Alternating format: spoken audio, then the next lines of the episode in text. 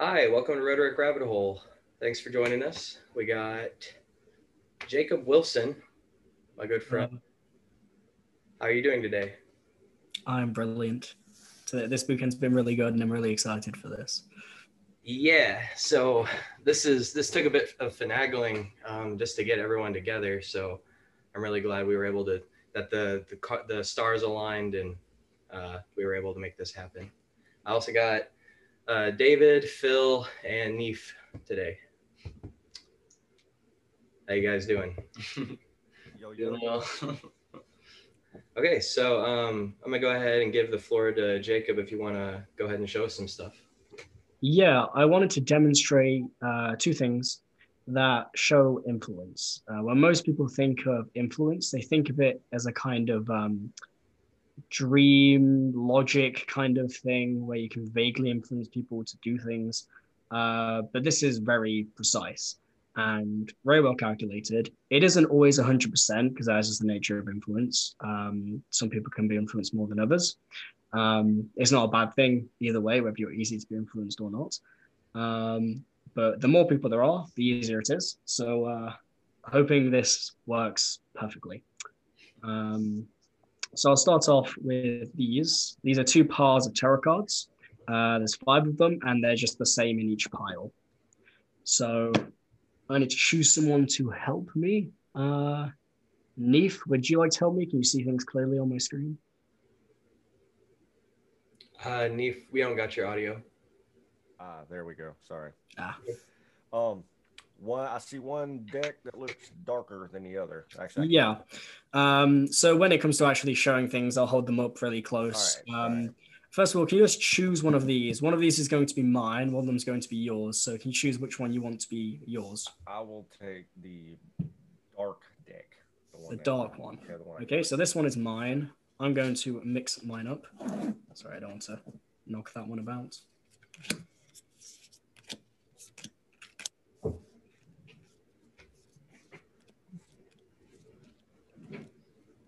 I've mixed my one up. And if you were here, you'd be able to do this physically, but unfortunately you're not. So I'm going to go through card by card, and you're going to say whether you want to keep it or switch it with the next card. So first one, keep or switch. Uh, keep, Keep. Keep or switch. keep, Keep. Keep or switch. switch. Switch. Now, just to show it very clearly. Okay. And there's only one left, so we're going to have to keep that. And one more time. Keep or switch. Switch. Switch. Keep or switch. Uh, keep, Keep. keep. Keep or switch. Uh, switch. switch, and then that's the last one. So this goes down. And uh, to make it a little bit more difficult, uh, Philip, can you join in and do two as well? Keep or switch? Uh, switch, Switch. Keep or switch? switch, Switch. And then there's only one left, so I have to keep. And one more time. Keep or switch? keep, switch, and then keep. Keep. And there's one left, so keep. Okay. Praying this works. The first cards match. You see that?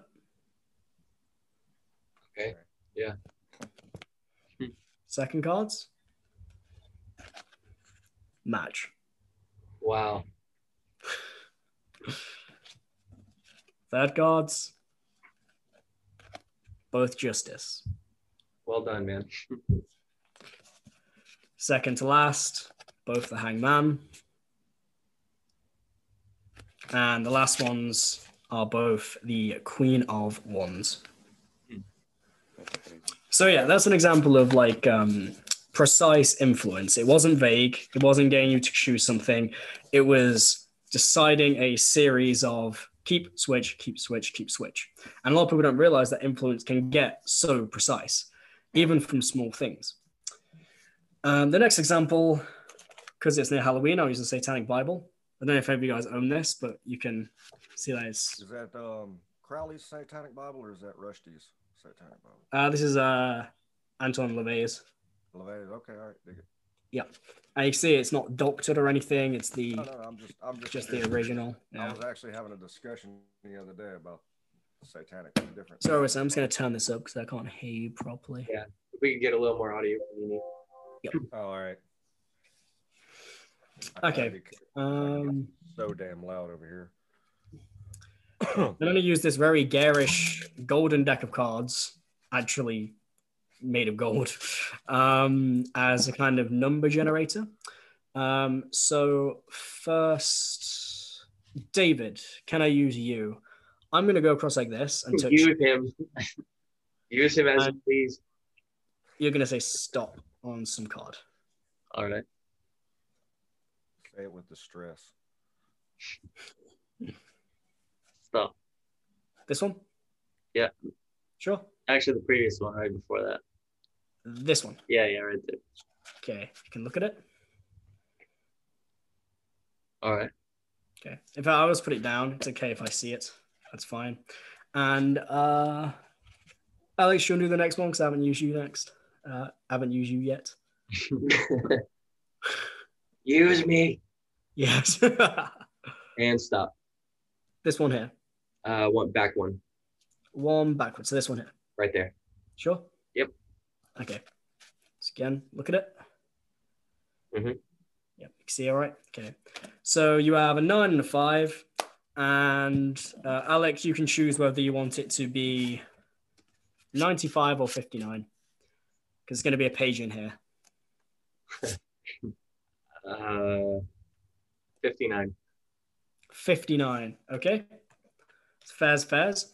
On page 59, I'm going to go for the top left word. So the first word on the page. So let's go to page 59.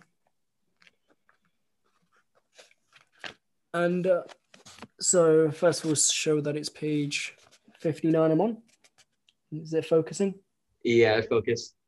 Okay, and the top word on that page is. Uh, can you read that? Diabolus. Yep.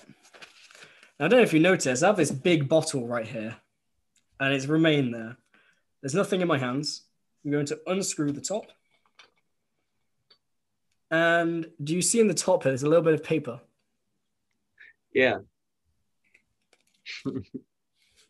And empty?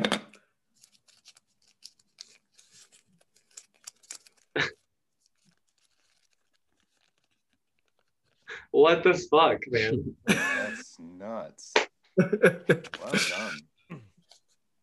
Brilliant. okay. Well, I'll turn my camera off now and clean up this mess. Um, but yeah, thank you for participating. And uh, that's a demonstration of two different kinds of influence. That's awesome. This for the You rest didn't. of the podcast. That wasn't any sleight of hand. That was. No, no, that, that was all pure. Yeah, no sleight of hand. That's why you're so close to my hands. You're just working like a puppet. Yeah. That's brilliant, man. um, The main I'm thing is glad- that these- I'm glad that you used um non. At, oh, I, I guess we put it non sleight of hand. I hesitate to say magic trick, mm, um, but you know the the term of what it is. It ends up being mathematic. Um, I'm glad that you used that to talk about influence because what you did was you managed to actually pull the ideas out of a mythical place and bring them a little bit more on a science plane. Because if you were to do mythics, then you leave a lot of holes in. uh, yeah, a lot of people do influence things like this and then trying to pass it off as um, genuine magic or, or something Right. like it. And to be fair, the people doing it, they might believe that they are actually, you know, they might have tricked themselves somehow. But Right. um, yeah, th- these kinds of things can be used for a rather large scale, like like wherever we go uh, in, in- in the modern day, we're being influenced somehow, some way. Uh, a lot of the times that is good, you know, being influenced like not to smoke, for example. Uh, like in public spaces um, where it has like the no smoking signs. You know, most people don't register that there are no smoking signs. They just kind of know the general areas that you can't. Um, but it can be used in more, uh, used in more malicious ways, like um, getting a certain group of people to vote a certain way or getting people to buy certain products. Um, and there are also certain factors that make people more, more likely to be influenced. Um, so one of them is if there's people around them. Um, so, for example, when I do uh, things on stage, I get a group of people up on stage with me. Um, a group of people are a lot easier to influence.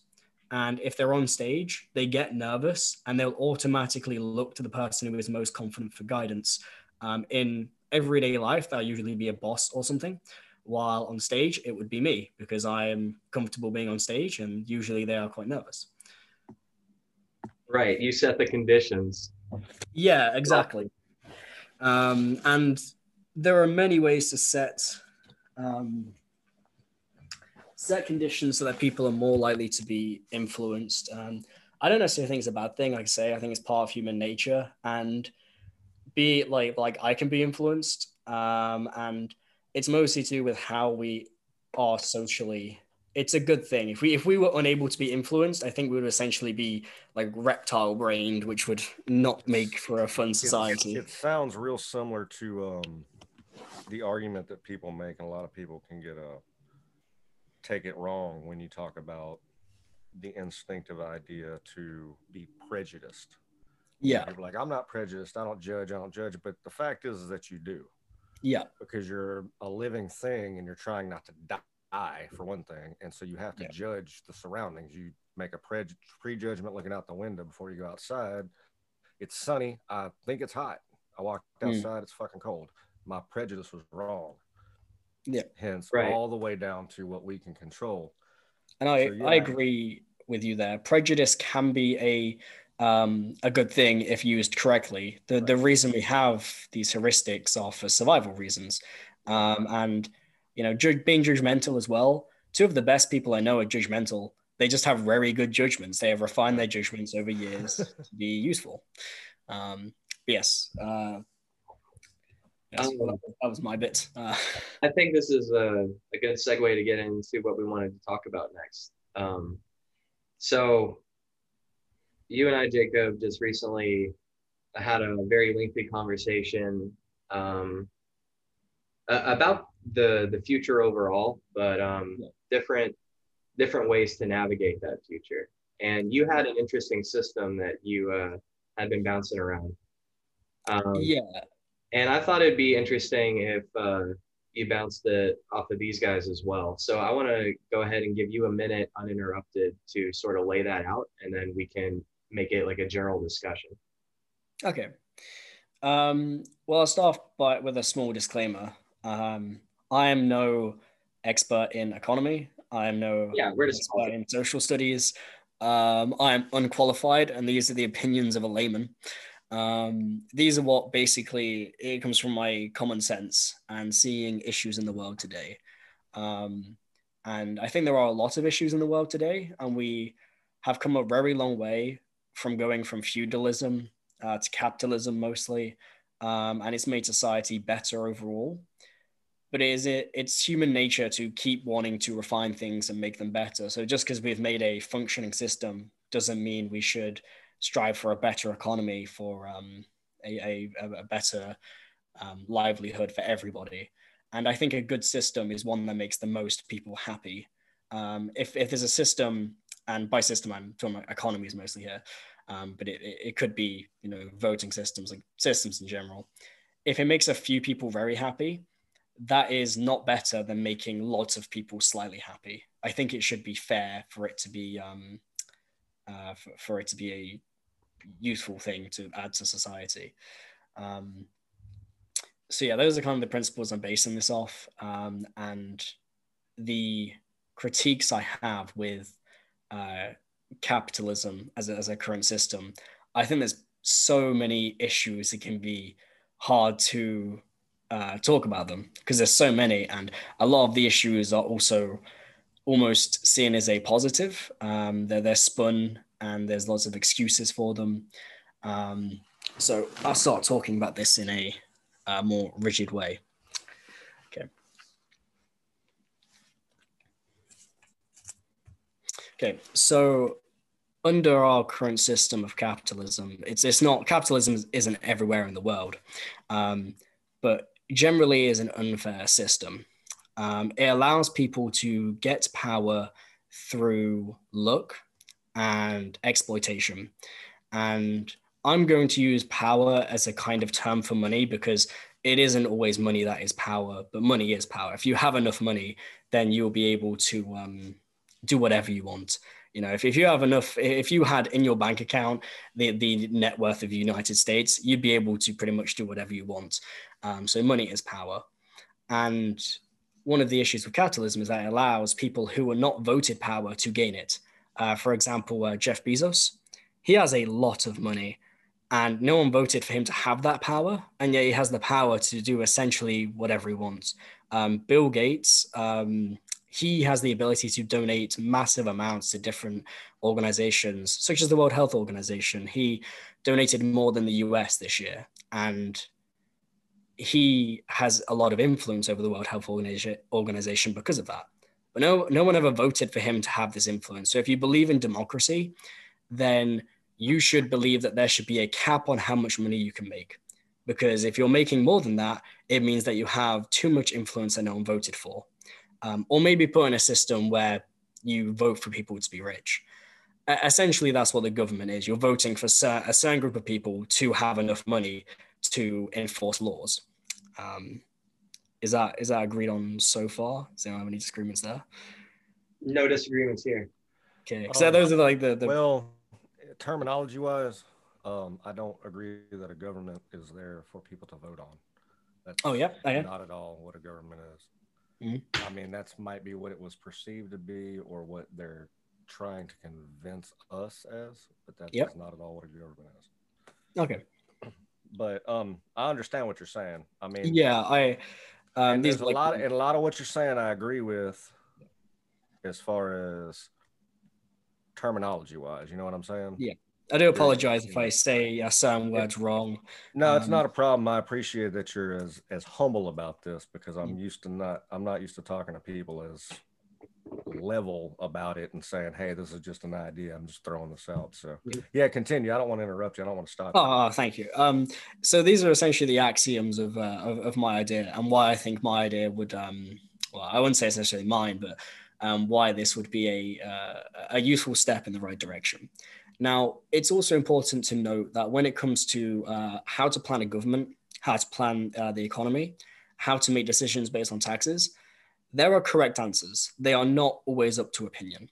You can say this decision will improve my economy, and you can do research to simulate what different things will do, and then choose the correct option. It's it's not necessarily a political matter, because um, in my view, um, politics is generally more opinion based. It might be just an economic matter where there is an actual factual correct answer on how to plan your economy, um, and there are measures of how successful different countries are. Uh, for example, uh, social mobility is a measure of how easy it is to go between the classes. It's a measure of meritocracy, usually. So, in a country where it doesn't matter if you're poor, you can learn a skill, market your skill, and then work your way up the ladder and get rich.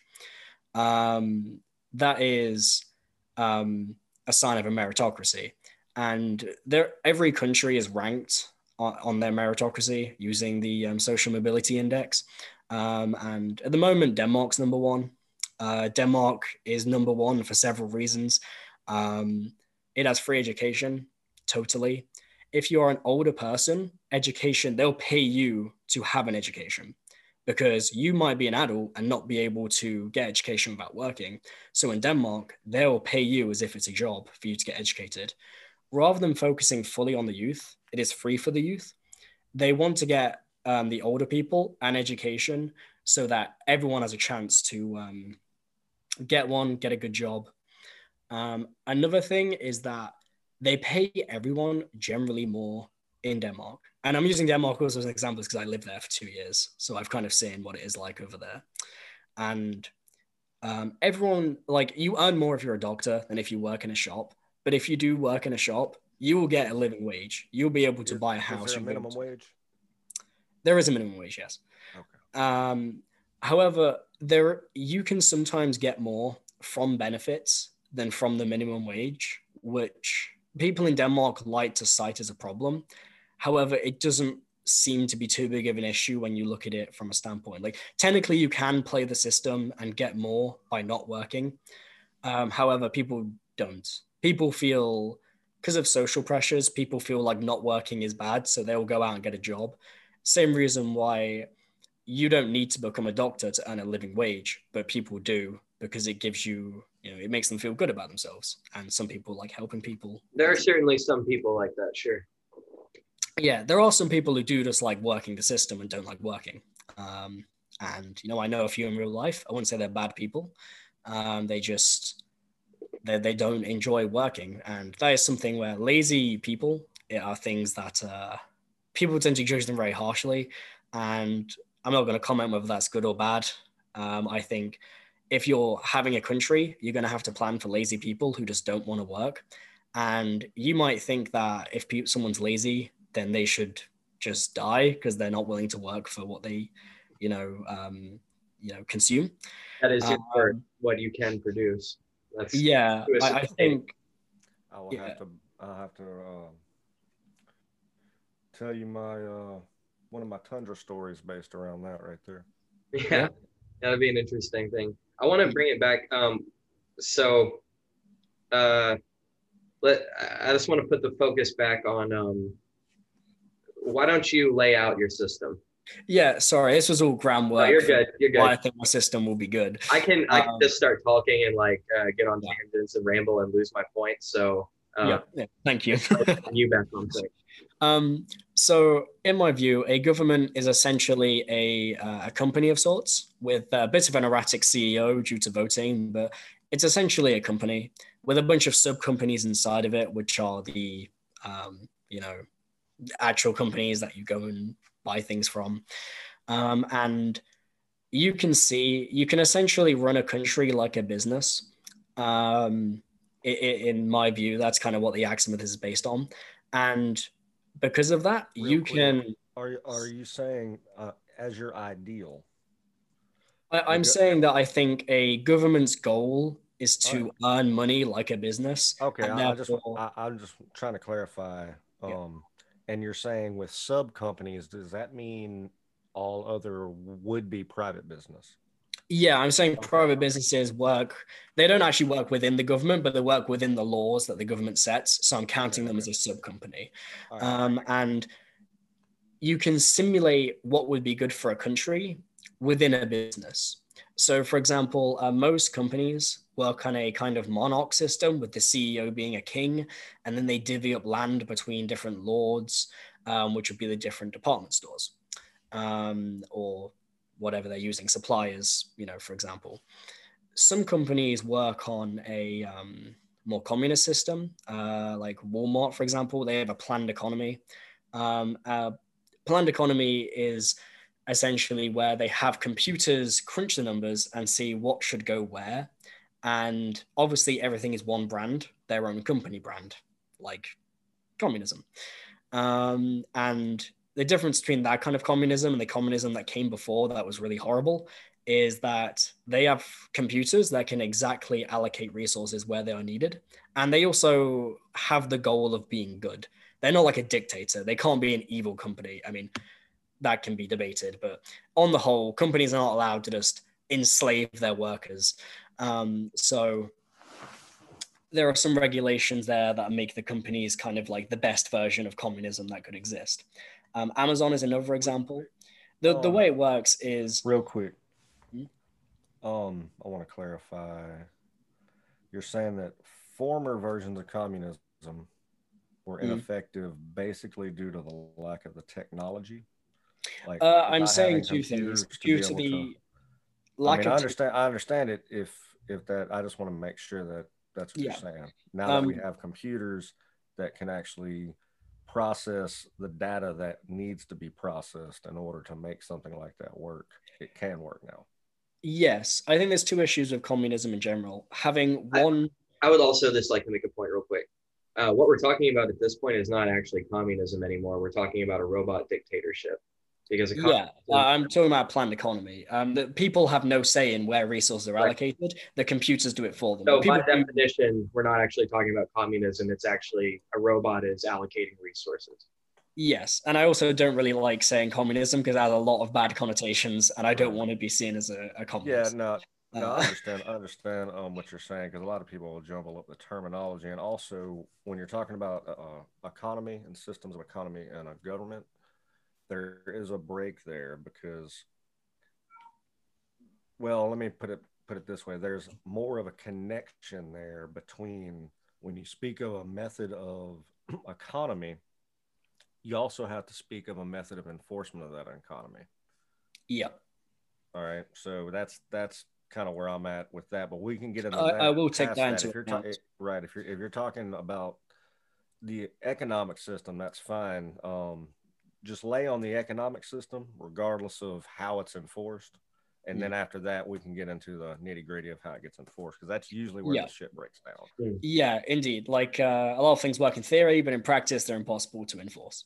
Um, so my main argument is that if you look at companies um, like Walmart, like Amazon, the way they work is the reason they're so efficient and they don't waste resources is that if they realize, um, say, socks are selling really well in one village and then really badly in another, their computers will automatically request it gets shipped to different places rather than having to go straight through the supplier.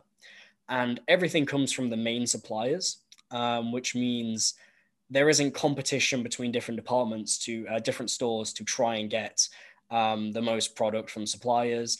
There's essentially a, um, a coordination between all the information, all the different departments, and it makes things a lot more efficient.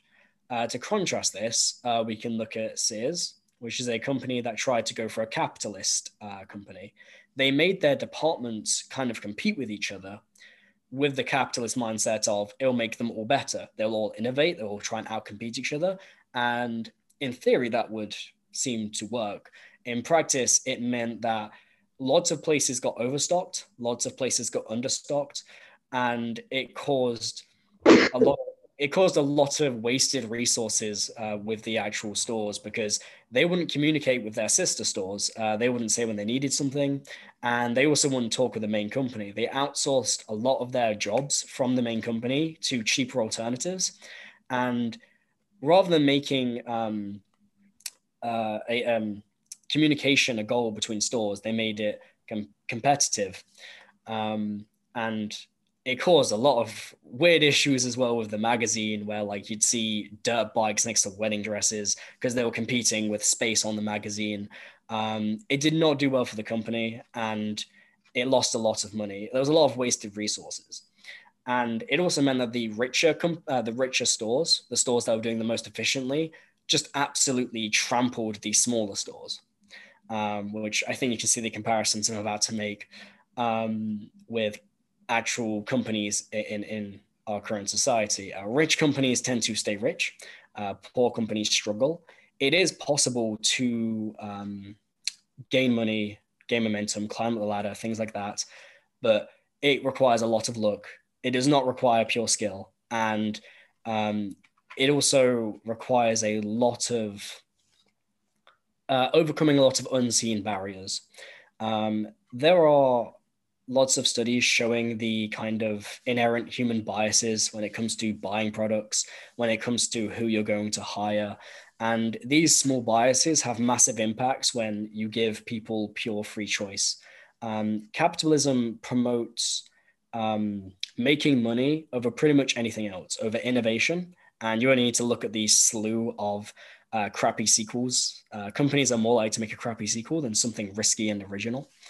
Um, in health, um, now, for example, with health, um, sorry, I'm rambling a bit here, but uh, companies will be fine selling unhealthy food as long as it makes them money, even if it costs society as a whole in medical care. Um, this isn't so much of an issue in America where you pay for your own medical care, the government does not pay for it. Uh, but that's an example. Um, there are things the government does pay for. And um, Let me like- interject real quick. Yeah, go for it. Um, health, dietary, and the government, quote unquote, not paying for healthcare here is Hmm. a huge fucking problem here.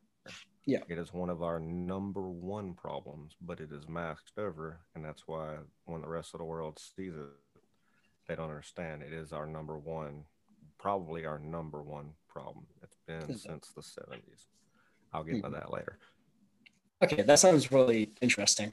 Yeah. Um, but um, uh, my main point is that if you um, go under a capitalist system, a few individual companies or people will get very wealthy, and they and it will seem like everyone is able to do that. Um, however, most people, the, the average person, is not going to have a uh, a very good time, and it also promotes um, things that will make people rich um, but it will cost society as a whole. It will make your population, say, unhealthy or poor. Um, and once again, to contrast this, you can look at countries like Denmark. Basically, all of Scandinavia seems to do everything relatively correct, and they do have a capitalist system. However, they're also extremely socialist when it comes to taxes, when it comes to um, um, allocating resources. Uh, their tax is insanely high, by the way. It's about 50% at a minimum. Um, and they really heavily tax their rich people. Um, and they put basically all the. Uh, sorry, someone say that? What what what country are we talking about? Uh, Denmark. Denmark. Okay. Uh, but basically, any Scandinavian country, uh, Sweden, Norway, they all do similar things. Taxes And they're- are insane in those countries. Yes, Like uh, they, they are. And some people see that as a bad thing. Uh, but because all that money goes straight back to the people, um, if you like, people don't care. You don't really notice the half your money going to the government because the government allocates it so nicely. Um, and there's a million and one social programs there to get help, to get free, uh, free healthcare, to get free education. So, Uh, um, can I interject real quick?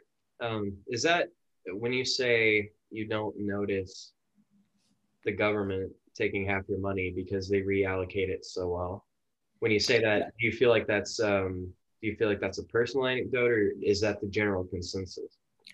I have not met anyone who's complained about taxes in Denmark, but that is still anecdotal because I didn't do a survey of the whole of Denmark. Right. Yeah. Um, however, the general attitude seems to be you earn what you earn. Like in Denmark, you're also paid more on average. So um, it kind of balances out. Like um, rather than it, you are getting paid less because half the money is going to the government. Um, however, you don't really see it as you're getting paid less because that's just what you're getting paid. You know, you don't think, oh, This- it would be nice if I could double this. This is one of the reasons why using other countries to compare to really any other country is faulty as anything, especially using America. One of the biggest arguments with Scandinavian countries is, is you got to look at, you know, people bring up all the things that they are have in common, but one of the things that they leave out is the population size, the um, lack of racial diversity. All Yep. of those countries are extremely, and I despise to use the term because I don't like racial terms, white. And, Yep. and when I say white, I mean in the views of the world and society. Yep. They are extremely white countries. And so when a lot of people say you start jumping into the grounds of you're starting to sound like somebody, you know, from Germany a long time ago. People start getting real worried because they're like, well, uh, you're saying that everybody should be like these people, these tow headed white people running around that are all Yep. living perfect. And, I you know, I actually agree with you a lot there. I mean, in Denmark, the I, it, it's something ridiculous. Like eighty nine percent of people were uh, have uh, their ancestry in Denmark uh, or another Scandinavian country. When I went there over two years, I saw two Islamic people, and uh, I th- I'm pretty sure those are the only non white people I saw. And I traveled around the country. I didn't stay in one place. Wow. It's like place Um, for me. Was that so? But um, I will say they don't um, discourage foreigners from going there. I mean, maybe socially, but uh, not legally.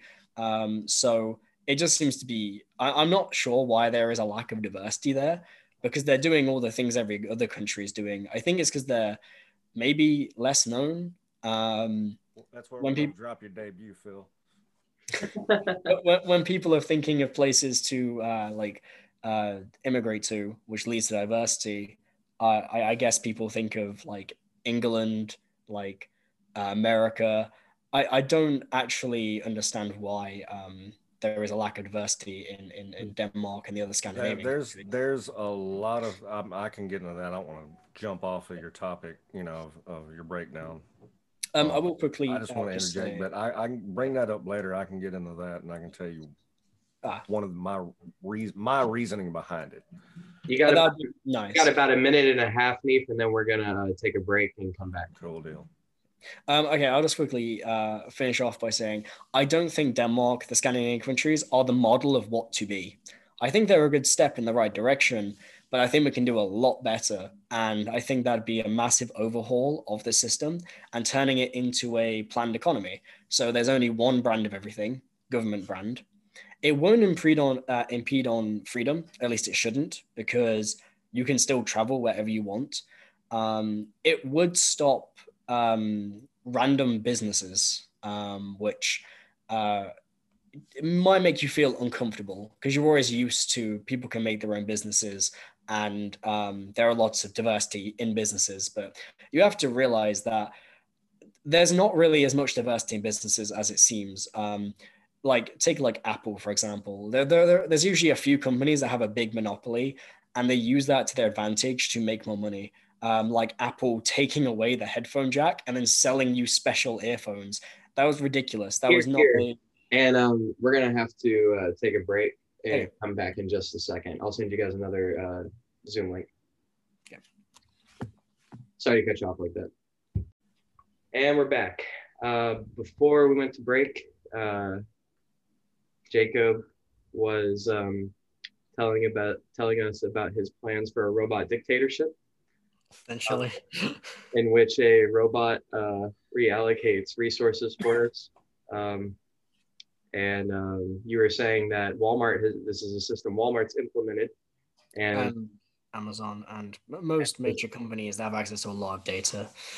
Um, uh, in the break, uh, Philip had a, uh, a um, an epiphany, a, uh light bulb, a spark of brilliance, if you will.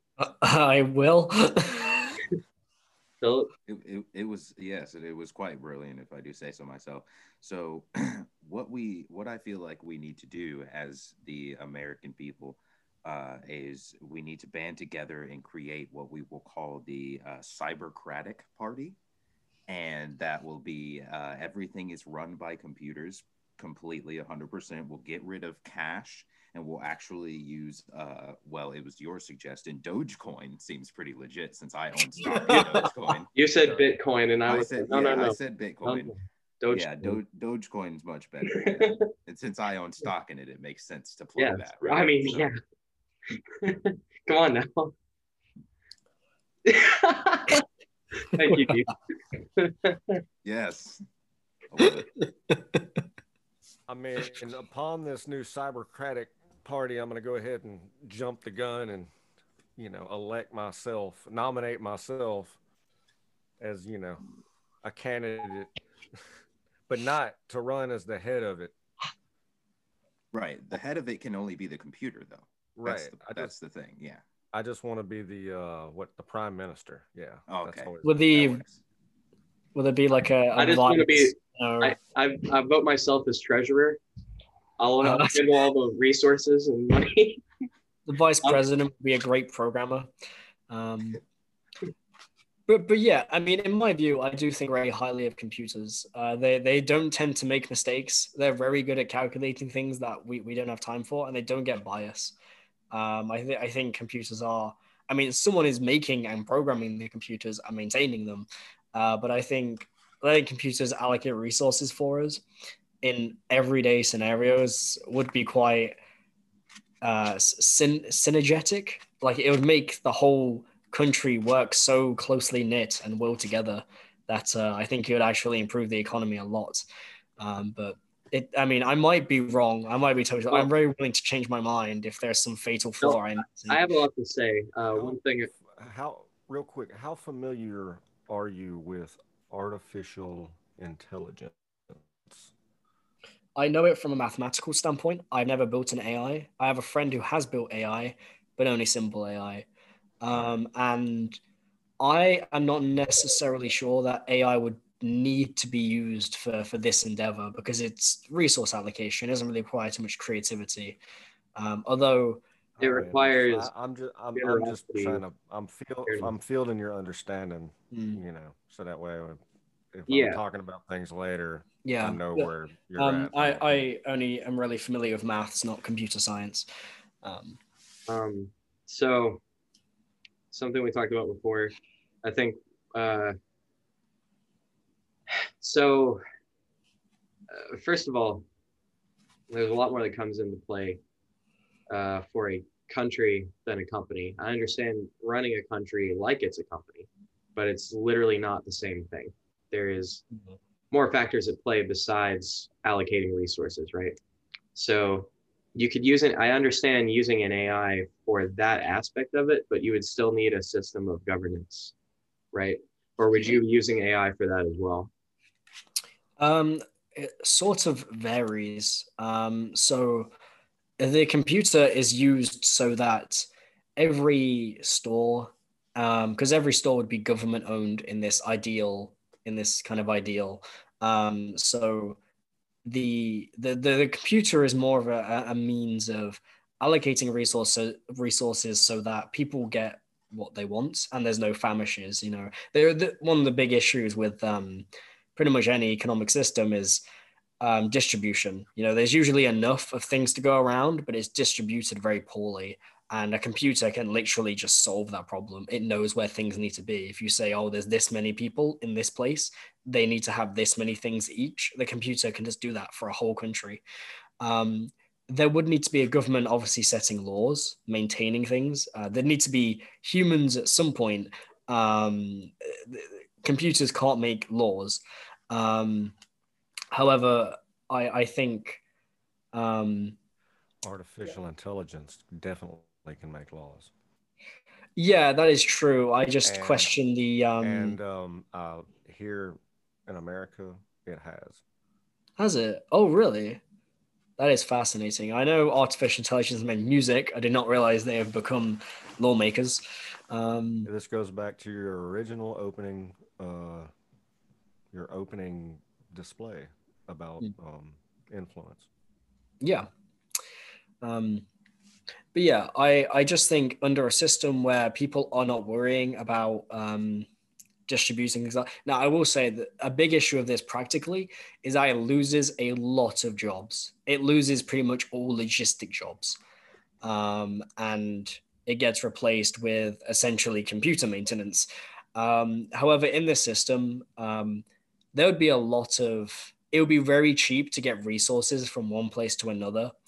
Um, it, it wouldn't be like because at the moment, uh, capitalism kind of relies on a pinball system of like companies existing and then you know allocating things but then kind of randomly and there's no organization to it because it's a free market. In this planned economy everything works very tightly together so it's a lot cheaper um, to to get places to and fro. And um, even though it puts a lot of people out of work, um, in theory, you might be able to make food essentially free because there's not really any need to charge them for the cost of um, like production. Huh? Food is free. Food is free. Oh well, yes, you can grow it and things. Right. for the most part. Yeah, you can grow food, um, but most people are too busy to grow food and cook their own food and things like that. Which um, doing doing what? Working to go make money to go purchase food that they could be growing and yeah. Cooking. Yeah. I I see I have a big issue with the the work culture in in the world at the moment. It's it's used to make a lot of people seem very worthless and people who are seen as productive members of society usually aren't happy. They don't have enough free time to do what they want and they usually are not living so healthily because they don't have the time to live healthily. Um, and the people who really take care of themselves and actually have enough money to really enjoy life tend to be rich people who have a bit too much. Um, but once again, you might want to disagree on that with uh, disagree with me on that. I'm not. Yeah, I'm. I, am i am not going to debate whether if that system were already in place, would it be efficient? Uh, I don't know. It sounds like Walmart's got some numbers on that and yeah. their predictions on it. I don't know. But um, I think, uh, and this is something we've talked about already, Jacob, but uh, I think the biggest critique I have of this system, well, uh, two, two major critiques. Uh, one, you're looking at uh, equality of outcome rather than equality of opportunity. You're saying everyone should be happy in the end. I think um, that is uh, perhaps I mean that that's I mean obviously that's a, a good ideal, but when we talk on, about that on that note, first and foremost, what a government is not is not here to guarantee happiness. Mm. it sounds like Jacob's Nothing system can. would be though that that it would be taking that role on itself. and, and that truly is impossible. You cannot guarantee happiness because that's objective. Some people's Right. happiness is their foot on another Yeah. man's throat, and that's, That, that is true. Some people's happiness may rely on like murdering a lot of people, and the government can't allow for that. But what it can do is ensure most people's happiness. So, sure, it cannot cater to every person's individual needs, but a government, in theory, could make sure everyone has um, enough food and shelter and enough freedom to do things that they could possibly enjoy. What yeah. Uh, what, Yeah. what it sounds like you're saying is there are things we all agree are good, like eating and breathing. Yeah. And Yeah. a government can provide those things. It can't provide niches. Um, but I mean, the way capitalism works right now is, is pretty good. I mean, it provides you with enough money to do things you do enjoy. Like the government is not going to provide free rock climbing in case you want rock climbing, but it provides the money to do so. Um, Right. So my other um my other critique of your system is I just don't know how it would be implemented, which maybe I'm just uh narrow sighted, but I don't I don't trust any uh, system of government on earth today to take that system and actually apply it. I think a lot of them would lie and redistribute things at their own whim. They'd say we're using this AI, but instead they well, I and and that's that that's a, the good harsh over breakdown on that. Mm, as far as saying, you know, Alex is, you know, the the equality outcome, and I think what he's trying to say is that the an AI or a computer system, and I didn't really w- want to break off on the AI thing too much. I just wanted to see where you were where you were familiar. Yeah, my view on the AI thing is more of it's a t- uh, the the computer in this system would be a tool uh, that can do things that human can't do. It, Right. w- it wouldn't be a system of management, Right. um, really. Um, if you, I because I don't I don't want to come back at you with uh, just an overview blast of you know the standard thing and you know and it's good that you're staying away from a lot of the terminology. You know you don't want to get tossed into the idea of ter- you know communism or socialism or this or that. Yeah. But it's also counter to when you're using the term capitalism Mm, yes, true. and that's but i don't want to get too much into semantics because i understand what you're saying a lot of people misunderstand me when i get into that Yeah, I'm trying to define things as I go in case I'm using Right. the incorrect terms. Yeah. and people people want to put me under the flag of an anarcho-capitalist Hmm. and i don't actually even like putting ism on the back of anarchy because the ism is where you begin to start to convolute things Yep. When you ismify you know capitalism is viewed now as a an interest um you know that's how i feel that it is all about like you said capitalism is about making profit and it's only about profit ahead of everything and that's not actually what it is just like when people say you know well socialism is about the equality everybody's getting the equal thing and i've had people argue that socialism was literally about destroying racism Mm. in in the economy or something you know and everybody's getting convoluted when you look at a system of economy it is not a system of government okay Yep. it is the system that is being enforced by the government the problem and this is the common thing that you know a lot of people that believe in socialism say well it never worked before and a lot of them will, will agree that communism isn't right but socialism will work but they don't understand that socialism can only be enforced through a communism a a communist government. It just doesn't. It won't work any other way. Yep. Capitalism is the least enforced. What we have in America is not pure capitalism. We do not have a free market at Yep. all. It is so highly regulated. All right, and a lot of the a lot of the things people point out at capitalism, they're really pointing at our failed government, our federal government, the failure of it, where it regulates. quick- everything A and they don't example of that would that be like people critiquing, um, like just misinterpreting like his capitalism, like uh, uh, say drugs for example. You're you're not allowed to sell those legally, and people might blame that on capitalism when it's actually very unrelated to capitalism. Capitalism would be fine with you selling whatever. Right. Um, yeah. Um, well, this is the idea. Uh, capitalism has to do more with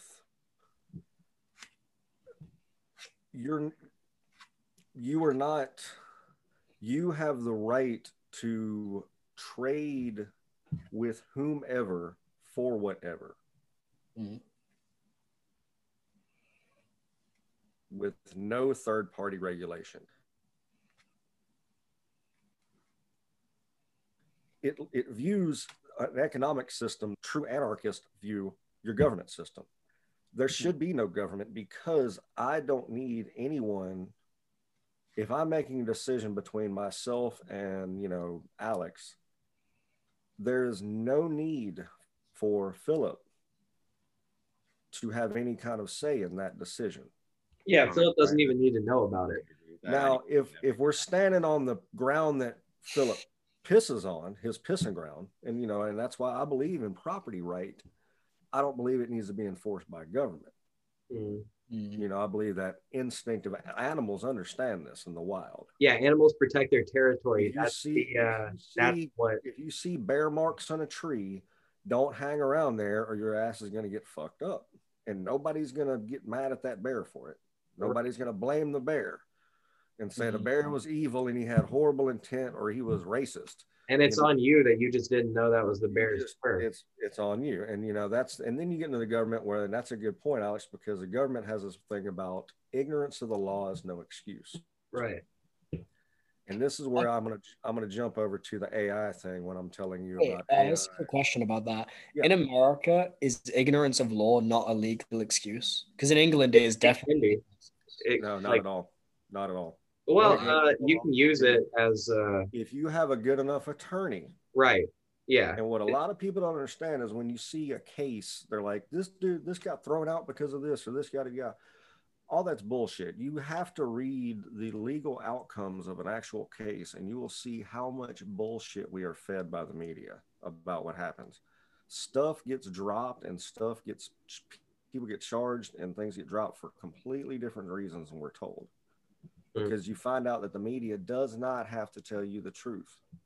The No, government Um, technically does but the problem is the government enforces itself.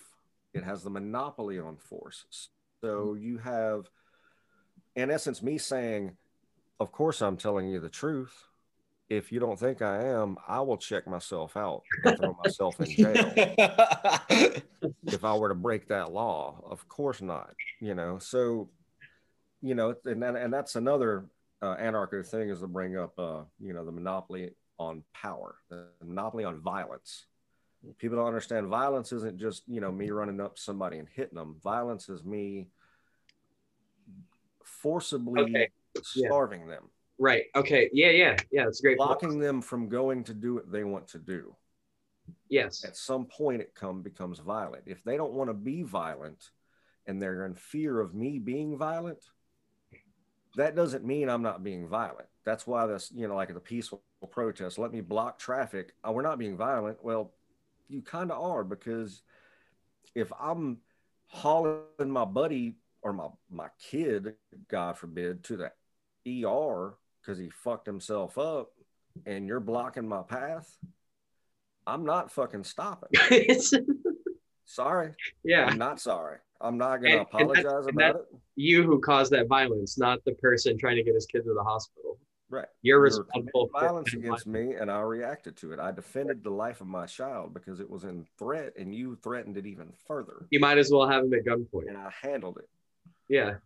So It has that's a really good point. So you were t- uh, violent. Let's while on the same line of thinking. Um, uh, let- okay, so I think um, this is not a critique of necessarily what Jake was proposing, but of socialism in general. right, right. I don't want to jump too Um, far off of that. No, no, no. What not not what you're saying. What I'm about to say is Oh, okay. um, but um, I, I think okay, those systems work in a small scale. You have your household socialism. Uh, the father and the mother provide for the children. They bring in resources, and that's distributed as It's a needed. dictatorship around here. I don't know what you mean. I'm, uh, if I have kids, I'm making them compete. They're, they're gonna have to, nice. Okay, okay. So not every household. I'm just saying that um, some households are like this. Um, this also brings up another good point I don't want to jump too off of is technically we're talking about three different methods of raising our kids and should the government be allowed to decide which one is right? That's another food for thought. Okay yeah we can bring that up in a second like come back to that. Um so oh and you can apply this to a community. It doesn't have to just be household. You have a small community. If um one of us needs something in the group um as long as it's not unreasonable it's eh, the uh, like that's what you know your tribe is. You help each other out Mm. um the That's problem the problem when you get too large is um i i'm not comfortable going up the street and asking my neighbor for something. Like i don't even know him. Like you know what i'm saying? Like so if if he has something and he doesn't want to give it to me what happens is and if, if i need it the government steps in and takes it from him right? That's what we're talking about. That's that's what we're getting at Le- that's violent assisted theft that's violent that's violently enforced Yeah. legally Whether- the government is built on violence. If you don't do what they say, they throw you into a little cell. Um, and I mean, um, oh, oh, also, quick thing about like raising children um, uh, that was mentioned. I don't know what uh, three different things you um, meant, but those one of those things where I think you can actually find an empirical answer. You can raise children those different ways, study them, and find out which one is best for their health, and then enforce that one legally. And that kind of research and then enforcement can only be done by a government. Without a government, then there are going to be some messed up children walking around because Oh. no one enforced them to raise their children right. there will be Not- well Yeah. not the, the government doesn't research anything uh, scientists and issue. universities research thing. government funds things and makes laws That's yeah, big this kind of gets into the whole thing is when you're talking about you know government is voted by the people Yep. that is that that would be saying that our a democratic system is the is equal to a government and that is just one system a Mhm. government is literally i mean to, to break it down the word means mind control. Mhm. it's truly what government means. It breaks down to the term. The word means control of the mind of the mentality of the mental state. And what it means is to harness the thought of the people into one thing you know whether it be for the sake of the economy the sake of power the sake of taking over the fucking world the sake of expanding your fucking place the sake of helping the rest of it whatever it is that is what people do with governments a lot of people base things and say well if you believe in democracy and it throws them off a lot when you hear somebody say well i don't because I don't believe in democracy. Um, democracy, and I'll freak a lot of people out when I say this. The purest, a very, very pure form of democracy is a lynching, that's mob uh, what do you call that mob rule mob, mob rule. It's majority rules. The majority says, you know, a lot of lynchings occurred after a trial where Yeah. someone was found innocent, and it wasn't always a black man. A lot of times it was a Republican. It was an abolitionist. And the town brought them up on some BS charges and they had to go through the proper channels and the judge was legit or at least assuming to be legit and they would be found innocent and let free. But the rest of the town, the majority of the town said, no, this motherfucker needs to hang. He's like, he's like, And hey guys, would- I don't think we should have the power to lynch people. And they're like, get him. right. Yeah. Democracy doesn't account for most people not being experts in things. Um, like Brexit here was a, um, they just made it a vote. I think that was silly. Uh, Brexit is a, it's an economic decision. One, it's nothing to do with politics. It doesn't say anything about who can come in and out of the country. It was just pure economics. Who are we trading with? And they should have had experts decide that, which one would be better for the country. Are y'all going to be involved with the EU? And I've had arguments with people here about it, and a lot of them don't understand. We have a similar situation with, um, I have to explain to them that most of our oil wars and things are based around that. Mhm. It's about the control of the economy. It's about our money, our Yeah. money system. Oil can't be traded on this planet unless it's done with the American dollar. So you're back in England now, Jacob? Yeah. Yes, I am. So Um, how is the economy there post Brexit? Uh, I mean, I don't. I, I on on a micro scale, I'm not noticing too much of a difference. I mean, I know a lot of people have been laid off work due to COVID, um, and that's caused a lot of strife. That has kind of made a lot of people unwilling to buy things, which makes the economy go down. Um, but I think with Brexit, we kind of made a bunch of trading deals with other places, and we're doing okay but uh, I, I am once again I don't really know enough about Brexit to comment on it, um, and that is why I don't think the general population shouldn't have voted. I don't I don't know enough about Brexit to vote on it. Why did I get the option to vote on it? Um, leave it to the experts. That's an interesting Because, thing because- too. Uh, because your because your government enforces your economy, Mm. and for it to be legitimized, you know, because if they were to do it on their own, then it would be a dictatorial move. You know, everybody that didn't agree with whatever they they decided would be going absolutely ape shit. You know, Yeah, in a and sense. it's I mean, the same thing here when people are talking about, you know, let's force all these billionaires to pay to give up all this money. You know, they shouldn't have it, and it's like that's kind of the same thing, y'all. You know, you start to wonder, you know, where does the line get drawn? And people are like, well, you know, you can yada yada. Well, it goes back to your technology thing. Yeah, computer needs a number. The laws need a number. You Yeah. cannot just well, you know, that's why I get a lot of people on the race issue. I say there's no there's no um there is no legislation based on race. There's no legislation that tells me what the difference in a white and a black or a person of color is. And there can't be because that is racist legislation yeah, that's Jim no matter Crow. how you look at it. That is that's what it is. You know, you're talking you're talking We got rid of that.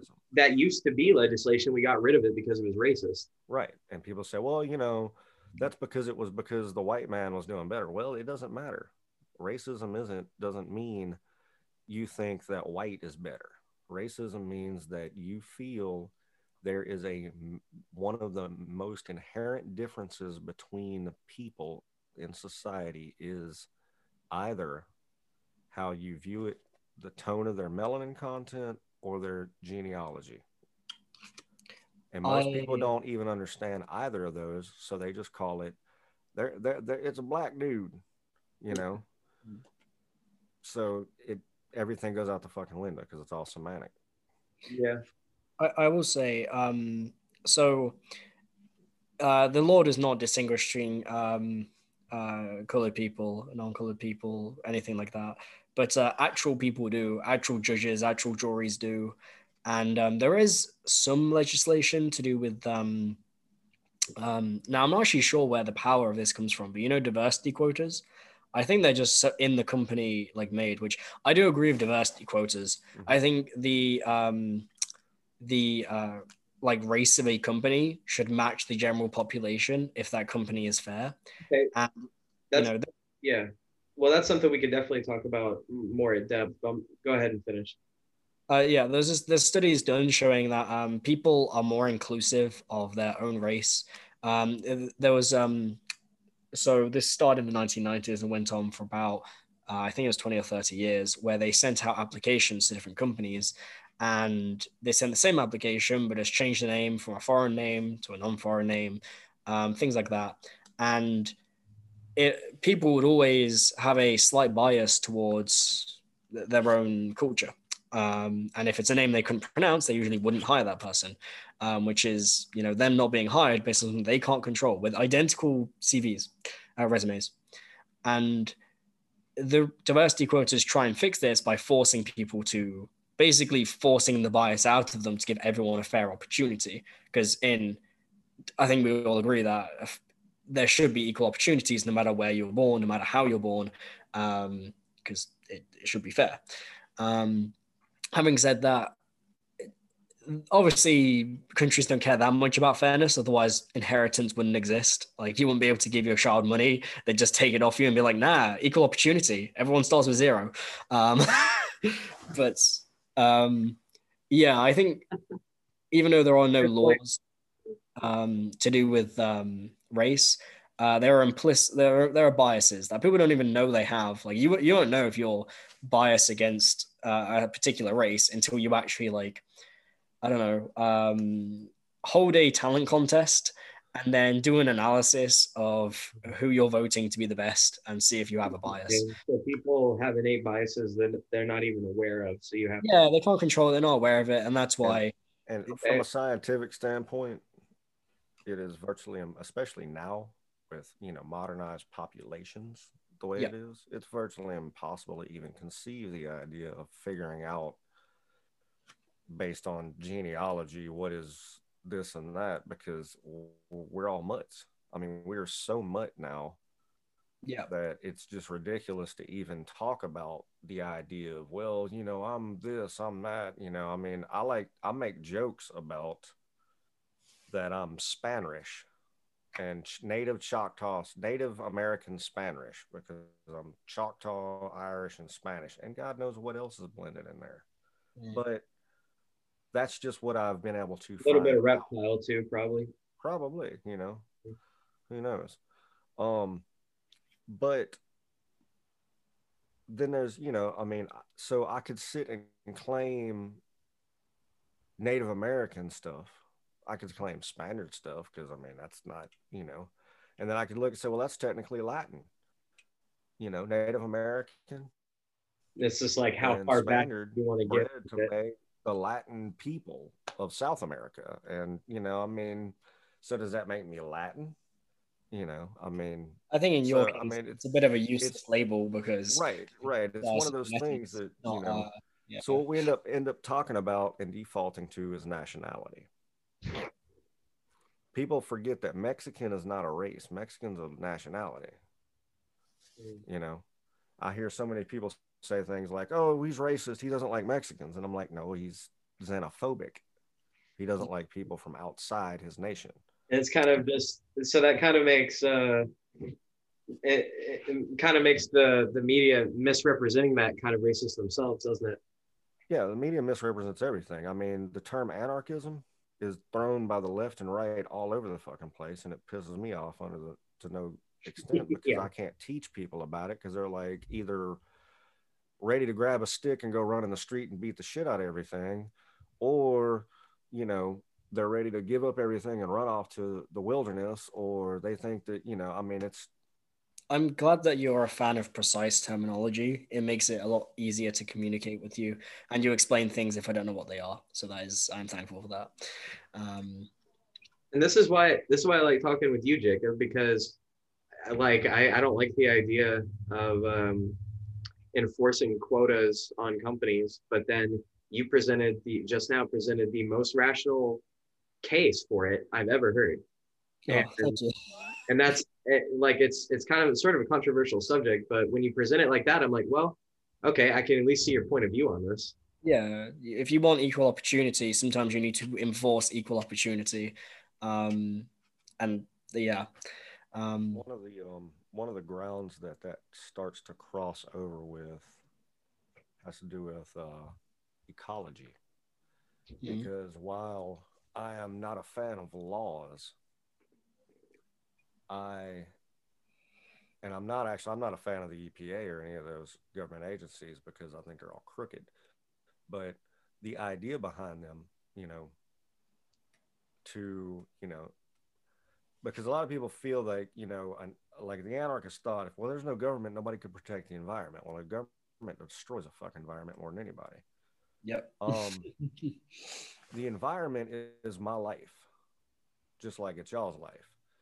For someone to come and destroy it is a violent attack on your life, you know. So if you're living somewhere and somebody shows up with a bunch of sludge and dumps it in the fucking little pond that you fish and get your food from, I mean, that's kind of the same grounds to me as them showing up with a machete or Yeah. a rock and trying to beat you to death, you know, Yeah. and the rest of your family. So, I mean, I kind of re- would react the same to that, you know. So now where we've gotten in society technologically is, well, now we've got all this shit. And we Mm. got to do something with it because somebody just let everybody do this. And that would be the government that let everybody do this because when most of these things occurred, somebody somebody stepped up. For the most part, scientists in general were not bad people.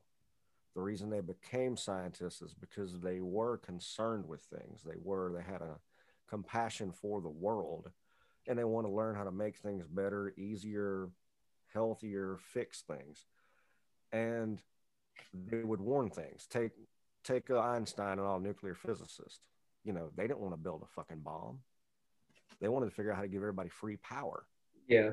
But the government stepped in and said, "Hey, um, we just saved y'all.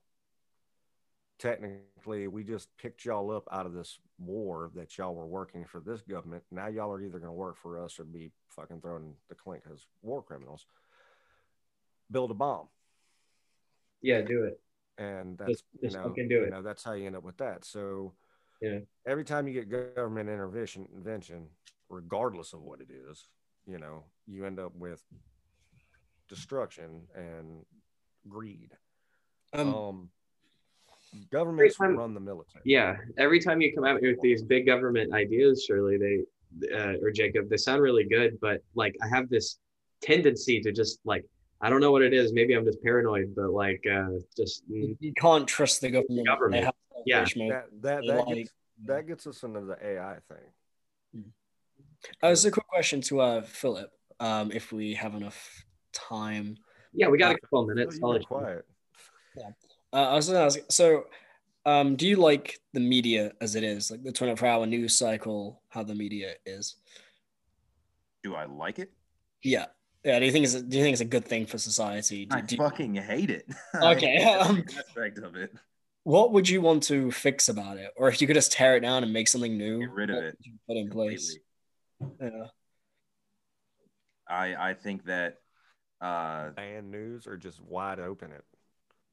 I think the answer is uh, no, like um, like major news companies that get all this money from to, that get bought out to like not report things. It should be like more on an individual level. Like, like there's actually a lot of um, YouTubers and like um, personal content creators. There's a guy I watch. He has a channel called The People.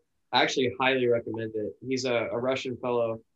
He um he's a freelance journalist. He doesn't have anyone backing him, but all but he goes to he went to North Korea recently. He went to Venezuela. Um, he went Well, to China during well, let's- pan, let's- pandemic was first breaking. Well, let's Um, jump down that hole of why that would be. Why is it that the mainstream media is the mainstream media? Well, I, I actually Why is it of a view on that that. when I get on YouTube and I and I tell you or you get on there, why would it not be that? Um, you know, under my like uh, the system I uh, proposed, the 24 hour news cycle wouldn't exist. The reason it exists is due to competition. They all try to out out compete each other for sensation for sensationalism and entertainment. And in the system I proposed, there would be no competition, so they would just report important news, things the public needed to know. How how would there be no competition? There's no reason to compete with yourself. They just do you do you understand why televised anything competes? Um, What is Oh. it, what is it competing for? that's an excellent question, and um, let's let's hold that thought when we come back. We'll talk about the media, and we'll This is talk good. about we'll talk about guns when we come Right back. after these messages from our sponsor. Right after. yeah. Squarespace. Yeah. So sorry for cutting you guys off like that. Yeah. Okay. we're back again. And before we left, we were talking about the media. Uh, there, you guys were right in the heat of it when I cut you guys off. Do you remember where you were at? Yeah, I was saying how. Um, so under that system I proposed, um, the only media would be made by the government, which yes is is that rings all sorts of alarm bells for propaganda. Mm-hmm. But uh, one problem it does solve is the media won't be um, trying to compete with other news channels to try and get the most sensationalist story, the most sensationalist TV show. Um, and I think in our society, a quick fix we can do just for the news, not for everything, but just for the news, is make it so you can only have um, like two hours of news, say a week, uh, apart from emergencies. And emergency news has to be ran through the government. And what that would do is mean during those two hours, you are only showing the most important bits of news or the most entertaining bits of news. Um, and it will stop this 24 hour news cycle where they have to sensationalize everything. They take the tiniest thing and make it seem so dramatic. My but, problem with that is my problem every time we talk about this that is don't trust anyone to like who decides what's in those two hours. Yeah, that's a that's a a fair point, and it is a hard question to ask. Who decides? Can I? It always uh, seems like you're just pushing the problem further. Ask you this: in Denmark or in you know any other places, do y'all have anything that is equivalent to our FCC? I, am not sure. I'm not even going to pretend to know the answer. Right, I don't know. Um, F, you know what the FCC is? No. The no. Federal Communications Commission. And that is actually our government controlling what we see. People think that we have freedom of press and freedom, which we do on a certain level. But as far as broadcast, it is controlled. People don't think it is. It goes through that. If, if, if I get on, broad, I cannot, you know, running a computer, and this brings up the technology thing too. The internet screwed a lot of stuff up for systems. Mm. Um, we can sit here, the four of us, and we can put this up all day long. What I cannot do is wire up what I can physically do is wire up a broadcast system to actually fire waves across the world, across off the stratosphere, and bounce off other towers to where any person anywhere who has a device that can power can pick up what I'm saying completely unfiltered, completely unhinged. All right. Um, the FCC to... will be in my house within an hour kicking my door in and dragging me away. And I will be fined so much money. All yeah. my gear will be taken. Everything. The government absolutely controls our Just to kind of comment on that. Um, so there are um, two cases that I know of where the FC, FCC has had to essentially hire the FBI to get involved in something, and I'll, I'll talk about those in a minute. But um, we have um, something similar here in England, I'm not sure in Denmark, but in England, um, they are so strict on advertisements. Uh, you are not allowed to advertise at all on kids' TV. You're just not. Um, you so that's why you pay a TV license here to pay for the British Broadcasting Service, which makes a lot of children's shows because they don't need advertisements. Um, there are kind of advertisements in in like the the breaks between kids shows, but in an actual kids show, there is no product placement. Nothing like that is allowed there is extremely strict laws on advertising in general. Um, and you know things like in America where they had um, uh, Yu-Gi-Oh, which is uh, like right. like things like that, like Pokemon, where it's basically it wasn't made to sell a toy, but it ends up selling a toy.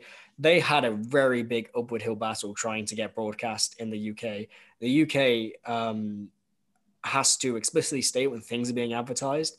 Um, they don't like advertisements on TV in the UK, and the kind of version that controls that. Everything has to go through um, a thing that basically says if something is inappropriate. If it is inappropriate, it has to be on after a certain time, after nine, I think. Like if it's for adults, um, if it shows drugs or violence or something. Um, and then the case where the FCC that I know of, I didn't know the name of it. Um, um, I just knew that the FBI got involved when a TV company uh, got hacked during an episode of Doctor Who in America. And this was actually kind of crazy because it, it, it, was the broadcasting service itself was hacked, which means that is a high level job. It costs a lot of money, and they left basically no trace. Uh, no one's ever been caught. This. There's been some pretty wild jobs that have been done here, even back in the 80s with old real hackers. I haven't seen, you know, the kids that used to tell me they were into hacking have no idea what hacking is. Yeah. And yeah, that, Yeah, well, happened several times You know, download programs for Crazy. you.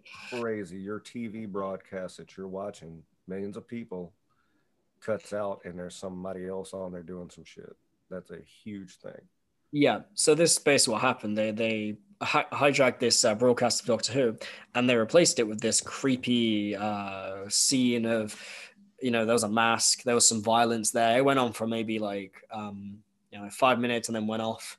And um, this is kind of irrelevant to any like political points or any like you know. There's no conclusion of this, but uh, that was just a case where they had to step in. They brought the FBI in trying to find this like broadcast terrorist. Like, I remember That's- Donald. They, they Sorry, broke that? broadcasting laws is what they did, Mhm. and those those kind of regulations are so high level because what you're talking about is the ability to, first of all, the ability to put intelligence where they don't know without their ability. The government's all about controlling the intelligence. So if you're able to pop in and do that during that happened during um can't remember what show that I remember hearing back in the 80s. But um if you're able to do it then, you're able to do it during a presidential address. You know what I'm Yeah. saying? And if somebody was able to pop in during the presidential address and break off like you're talking about, if you had your manifesto broke down and bam, you just can pop in and be like, hey, everybody, fuck all that shit. Let me tell you how things should go. And you were able to just bam, but damn, but that, that would be, they would be losing their fucking minds. That's the worst thing that could happen for them. So that kind of control and that, that brings around to, um, the internet really did a lot of stuff. Facebook's really pissed me off. Social media's really pissed me off because nobody's ever signed a physical contract with them. So, but we can still have what we talk about on there or post brought up in court as legal documentation. Well, actually, um, this is something I know a little bit about, um, only because my friend's a lawyer. And um, so, in order to bring up, like, say, your Facebook conversation in court, uh, there's a lot of strict procedures around it. Because if you bring an outside of court statement into court, it's hearsay. Um, you need to prove an exception of hearsay to do that. Um, so, so it's not like you know with your Facebook conversations. If you said something like, I don't know, want some heroin, they could then also. I hate the war on drugs. Just Right. putting out there. Um, but um, they couldn't use that in evidence directly. They have to jump for some legal loopholes. Um, but yeah, are you? Um, so you care a lot about your your data being yours, right? Um, well, it's not so much that because I can get in that that that's a different area, and a lot of people really freak out when I jump into the area of what I talk about with intellectual property and physical property. We could talk I don't want to jump over there yet. intellectual property and law for like an, a whole nother podcast. Right. I want to. Um. What I want to talk Yeah. about uh, right now is guns because I had a pretty firm stance on guns and I still Oh do. yeah. Um, but I've recently been talking a lot with Jacob about guns, and um, that's that's what I love is like because uh, I hear alternate points of view in very logical ways that uh, it's refreshing. It's refreshing because you don't get a lot of that. Yeah. So, um, uh, let's see. Do you want to do, do you want to just kind of like uh, rant about um, gun control for a minute, Jacob? Yeah. Um, okay. So my views on guns have gone back and forth so damn much, which either makes me the most reliable person to speak about it or the least. Um, because like at first I was anti-gun because I was raised to be anti-gun. That was about it. And then Alex convinced me that guns are good. And then I I think that was our last podcast together. yeah, and then I like um uh kind of started to think about it myself and what actually happens if you do say if they just banned all guns, um, and how much damage do guns actually do? Do they need to be banned? Um, and I'm talking about in context of America here. Um, so I can kind of go against a lot of the points for guns. Um, like one saying to protect you from your government. Um, guns are not going to protect you from your government. Uh, governments have way too much power. It, it, their military um, could, for example, stop working for them if if the government was that tyrannical.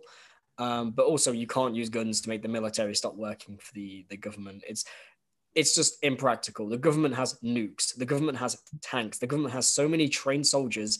It, it doesn't matter if you go to the gun range every day. You, you're probably not going to be as talented using a gun than a military soldier. Um, like ants trying to like fight a person.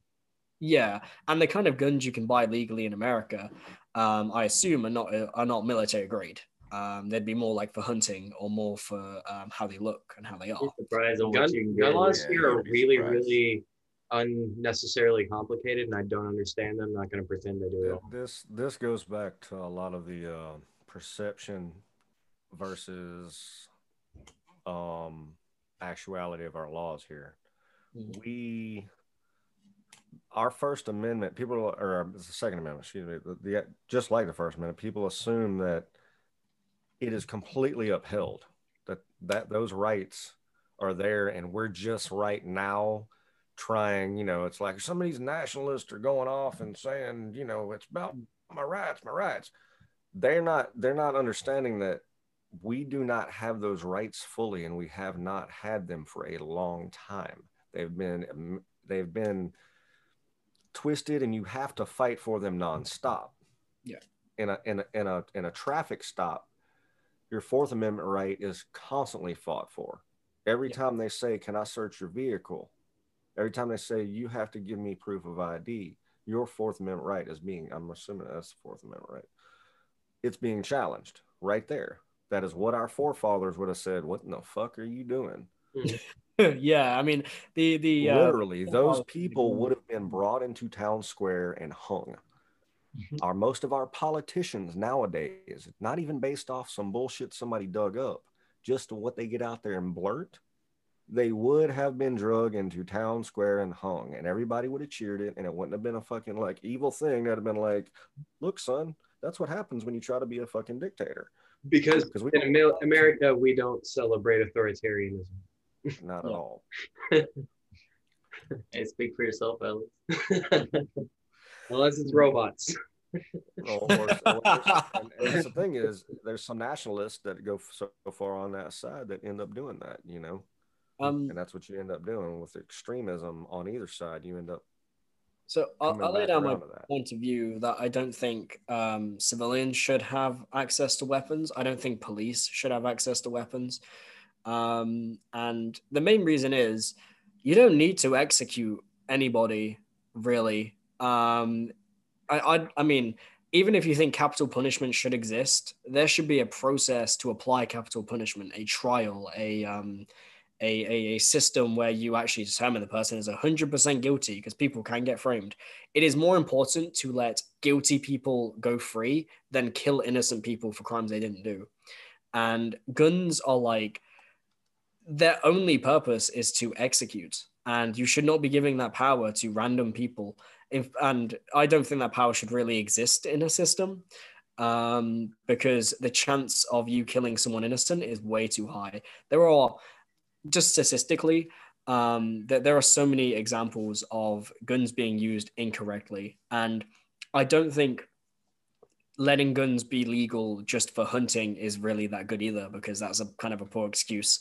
Um, I I know a lot of people think about defending their homes, and I should have a gun to defend my home, um, but I mean, well, before before we get into the standard yep. broad argument, let me um go ahead and address the wording that you're using as it is. Yep. You don't think people should be allowed. You don't think the law enforcement should be allowed. Yeah, they should not be. I don't By think by not being allowed pretty much says someone must enforce someone attempting to break said rule. How is if I'm not allowed to have a firearm, yep. Then how does someone enforce me not having a firearm? Uh, use their firearm to enforce that. Uh, I disagree there as well. Um, in England, the police don't let you have guns, and Right. yet if you have a gun, the police will. Well, depending on what you're doing with the gun, if you go out there shooting, they'll get some special op team, some subsection of the Right. military to come fight you. Uh-huh. But if you, on the general, if I walk up like down the street holding a gun, a police officer won't go get guns to stop me. They'll just tackle me and grab it off them, and they are at risk of me shooting them. Right. But um, th- that's the kind of risk analysis that Uh-huh. we work with here. They Right. say that well, a police officer might get shot by a criminal, Right. but that is that, You- that's better than a police Right. officer. You're saying there's now. no situation where a police officer should be using lethal force. Yeah, even in self-defense, even in self-defense, a police officer should not kill someone. I think I can agree with that.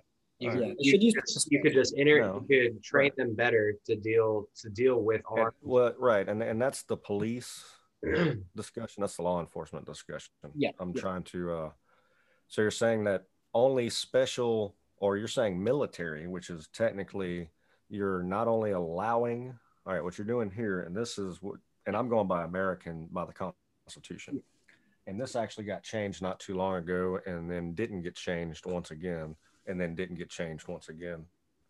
Um, as a failsafe in America against um tyranny, against true tyranny, against uh, our government literally saying real oppression. Fuck y'all, stay in your house. We don't give a shit. Yep. You do what we say. You're not getting paid. Go fucking get in the fields and work, whatever. They Yep. would have to use the military. They cannot use the police. Police are not trained that way. Police are go home to their wife and kids every day. Uh, yeah, there's not enough of them. Any force that takes over uses a military. Our Yep. number one way to ensure a beautiful way to, and I'm gonna, I'm probably gonna misnumber it. It's either the 13th or the 14th. I think it's the 13th or 14th Amendment. One of the amendments. We are not allowed to have our own military operate on our own soil Mhm. we have, and that's Right. why our national guard is different. Our national guard is statewide and is controlled by our own our governors. Um, because it's a state level, our federal government is not allowed until Bush. Yeah. Bush allowed that to occur, and that is a very scary thing. People don't understand how scary that is. Mm. All right. What it does is it allows our military to take action on our own soil. Now, Mm. that's not so scary as to think, you know, military people. I know military people are very patriotic and they never turn a bullet on their fellow citizen, no matter how far one side or anything, unless they were actually killing somebody, you know, Mm. because they're that nationalist and then that constitutionalist There, about that. there's a both on there's a lot on both ends of that. Yeah. Right. So, but the problem that people need to worry about now is our intervention in other countries backed behind the UN, which is the world police, Yep. is just that is where a country decided to revolt or some power in a country rose up against the ability to stop them Mm. and the UN stepped in because it was inhumane or yada yada or whatever the bullshit that they wanted to tell us it was because it was bullshit. I can guarantee you that. These governments are not about humanity. They're not about saving people's lives. They're about the interest of commodity, oil, opium, minerals, whatever. Yep. Okay. Um you end up having a situation now to bring it back to what you're talking about with the cops you know one person has a gun walking down the street that's fine but what you have here is kind of touching on the keep yourself again you know away from the military. See, the keep- to- military is well to, to uh, as far as keeping the keeping the military where the military is acting or having them come in when the situation gets too high if you have the ability which we do here i mean it's literally impossible to sweep weapons out you want to sweep every gun out if they manage to successfully have a weapons sweep and take everybody that didn't want to give them and got everybody to turn them in, there will still be so many buried somewhere by militias, by I agree. and that's the point I wanted to uh, to make. You would Um, so phasing out anything. right. You would end up having Sorry. territories much worse than what's going on in Portland. Because Portland is really kind of a facade, to be honest with you. Um, when you get in a real deal mafioso style, because that's what that comes from, is you know, the strongest people in the area protect the weakest. Because the police cannot do it anymore. The police can't protect you anymore. They showed up and they couldn't handle it, or you know, and I mean that happens now. That happens all every day now in this country. They show up to robberies and burglaries and they're like, fill out a report, yada yada, and they leave, and nothing ever happens. Nothing, you know. So Mhm. while that's a waste of time, um, you have organized crime that would, in essence, take over. Yeah, so that's something I wanted to address because that is a big issue. Um, and I like to kind of compare this to prohibition in America when they tried to ban something very popular among Americans. And it did two things it made Americans uh, s- s- drink probably more. And it caused rampant crime because they were like, well, we can't get alcohol legally, so let's get it from the mafia. And then um, it, it, it, it gave a lot of money to crime and it meant that crime just rose, skyrocketed. Um, however, I don't think a good excuse for letting your civilians carry around murder weapons is, um, oh, well, if we take it off them, they, they'll get even more dangerous.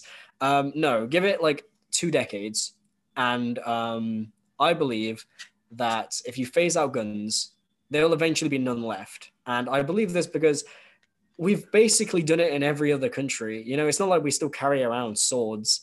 Um, uh, weapons get phased out all the time. It's not a scary Well, deal. we- Almost Almost weapon- everybody I weapons know get- carries some kind of weapon.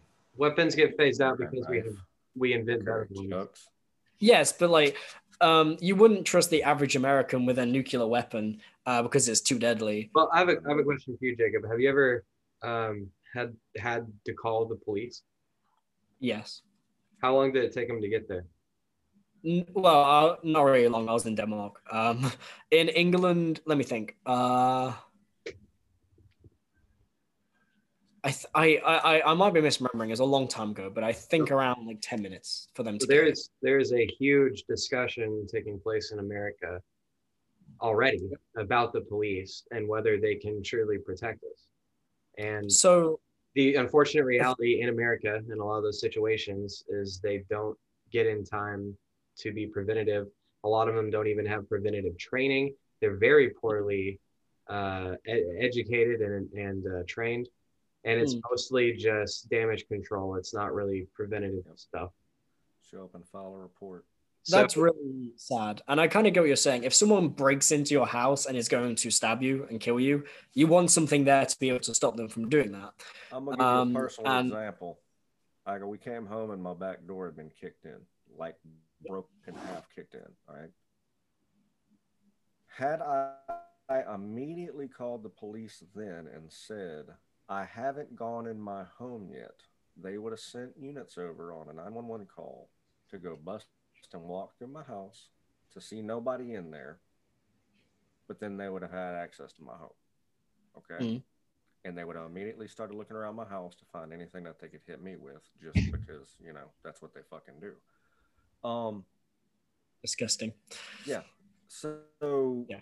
what I did was, well, you know, I, sh- I happened to be with my family when we all pulled up together to s- discover this. Yeah. Thank God. Told them to stay outside, and I went inside, ready to, you know, do some pretty fucked up things to somebody. So, you know, I run inside, run through the place, pretty certain it's going to be empty. You know, I'm not that fucking lucky to catch the son of a bitch, you know. So, run through, I realize everything's cool and tell them to go ahead and come in. I'll start assessing damage and I'll call the cops.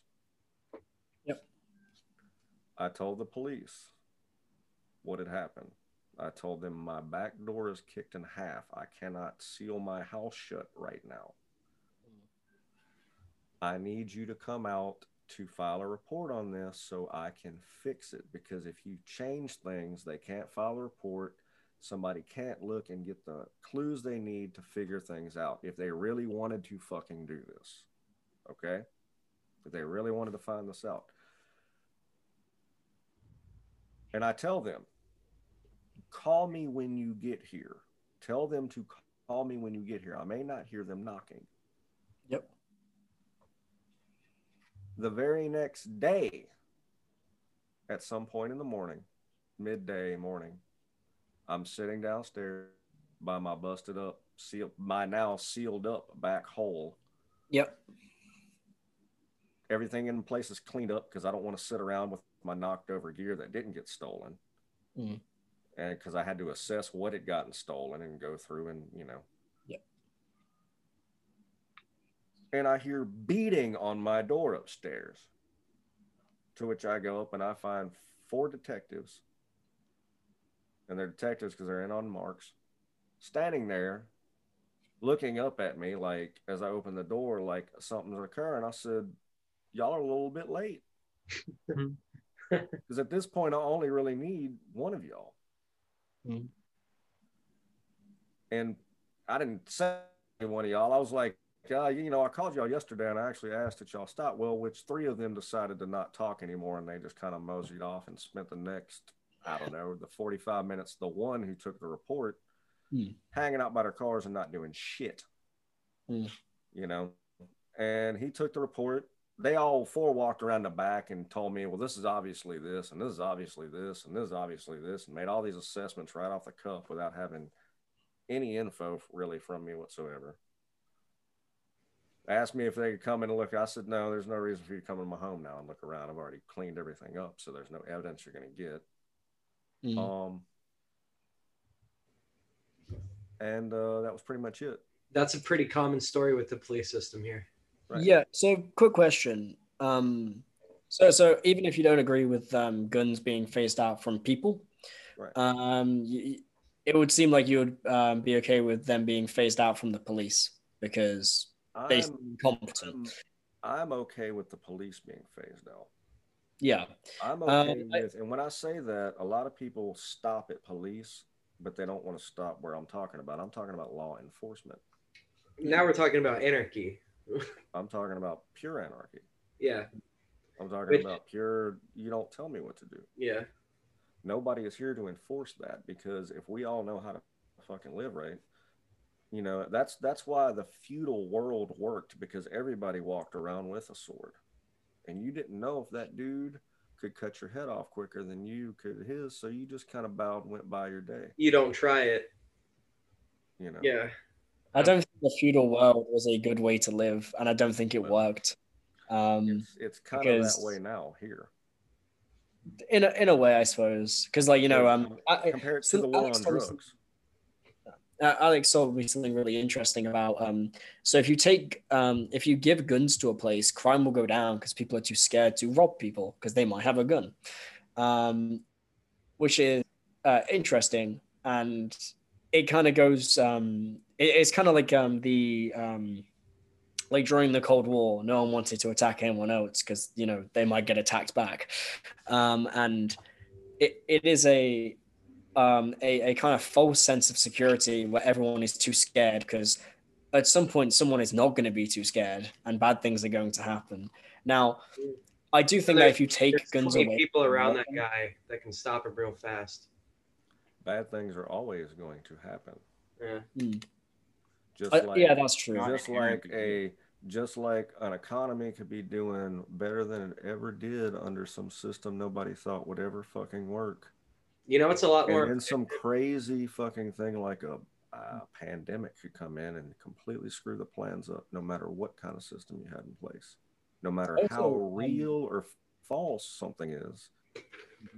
Some unseen variable can always come in and screw your fucking plans up. You know I what's do- more efficient than a government regulated law enforcement system? Mhm. A uh, socially enforced vigilante system. I would say I do respect anarchy a lot. Like it, it seems to, and like even feudalism to an extent. I used to think that was like the stuff. because it's so simple. It's just I simple like the, I system. like the it like way kind people with an, I like the way people with English accents say anarchy. anarchy. Yeah. I like the way Um, you say anything. There's, uh, That's a- like, um, I'm sorry, I had something, but I lost it. Go ahead. I, I had to throw that in. Sorry. Um, but yeah, I think uh, the reason guns should be phased out is because the cost of having guns in a society uh, are, are just too great for the benefits. Like, yes, you'll be saving some lives by being able to shoot uh, criminals, um, uh, civilians and police alike. But I don't think you should be encouraging your population to commit lethal self-defense. Um, maybe get them trained in some kind, like Well, promote martial arts training. the hope um, is that things you won't. The hope is that you won't have to use it. It's more of a deterrent, like nukes. Well, Yeah. I mean, I, so that's that's a fair point. Um, well, think think about this now, because I was gonna I was gonna say compare that to the war on drugs, because you know it's like saying all drugs should be phased out. I don't think heroin. no, is a I good hate thing. I hate the war on drugs. I don't Um, I, think I don't I think don't we're all on her- the I don't, I don't think heroin is a good thing. Okay. Do I think it should be illegal? No, because the government, the the, the police aren't phasing out heroin dealers. And to be Mm. honest with you, I would be much more effective as as to going and finding my local heroin dealer and shooting him in the face. mhm. like taxi driver. Because you know You guys, the whole taxi driver. neighborhood knows this dude is there giving this poison, but because of yada de yada, nobody can do anything. So one day everybody wakes up and he's laying there with no face on the fucking corner. When the cops show up to file their little report, it's who in ridiculous. neighborhood's got anything to say? No one said shit. And um, I ain't seen nothing. let's take another break. Hey, so we're back. We lost uh, Jacob.